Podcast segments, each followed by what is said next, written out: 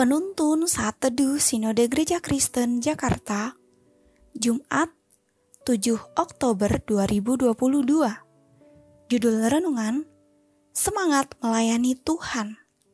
Nats Alkitab terambil di dalam kitab Roma pasal 12 ayat 11 Janganlah hendaknya kerajinanmu kendor, biarlah rohmu menyala-nyala dan layanilah Tuhan. Pendeta George Miller dari Bristol, Inggris, terkenal dengan doa-doanya yang gigih. Pada November 1844, dia mulai berdoa untuk keselamatan lima orang. Setiap hari, dia berdoa tanpa pernah absen sekalipun. Waktu sehat atau sakit, dalam kesibukan apa pun juga setelah berdoa 18 bulan, roh Tuhan membawa orang pertama bertobat.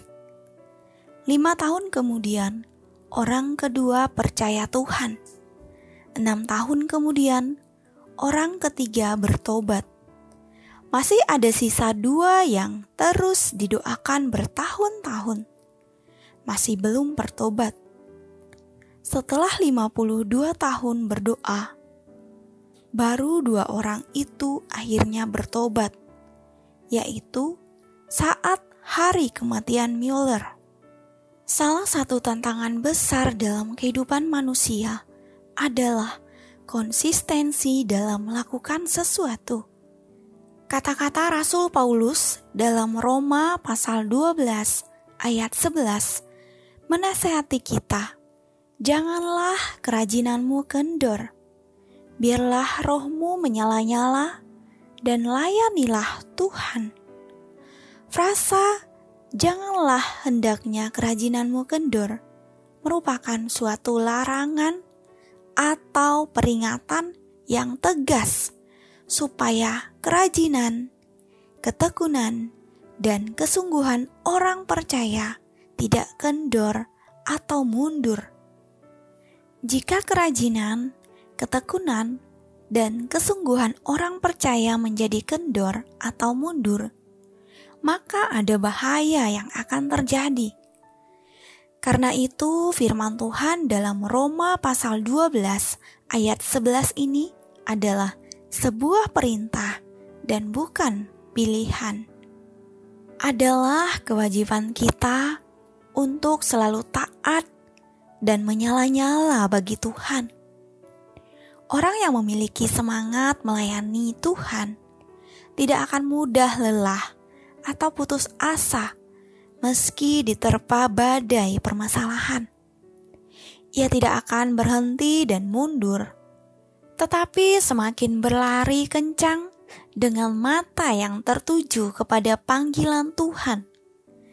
Inilah yang dilakukan Paulus, mengarahkan diri kepada apa yang di hadapanku dan berlari-lari kepada tujuan untuk memperoleh hadiah, yaitu panggilan surgawi dari Allah dalam Kristus Yesus.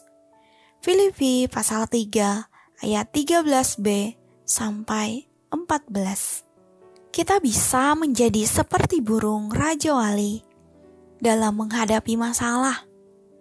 Ketika badai datang, burung Raja Wali bukannya lari menjauh. Ia justru menantang badai itu.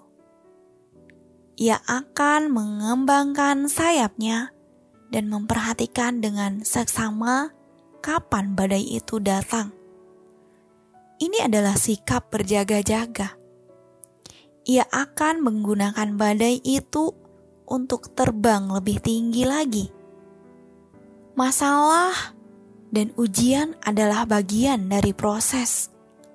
Hendaknya hal itu semakin memacu kita untuk terbang tinggi bersama dengan Tuhan, karena kita tahu dalam segala perkara Tuhan turut bekerja. Semakin kita bersemangat dalam Tuhan, semakin kita mengalami perkara-perkara yang ajaib bersama Dia Mari bangkitkan kembali semangat melayani dan mengikut Tuhan. Milikilah gairah untuk melayaninya dan tetap setia sampai akhir hidup kita. Tetap konsisten, rajin, dan menyala-nyala dalam melayani Tuhan. Amin. Terima kasih, Tuhan Yesus memberkati.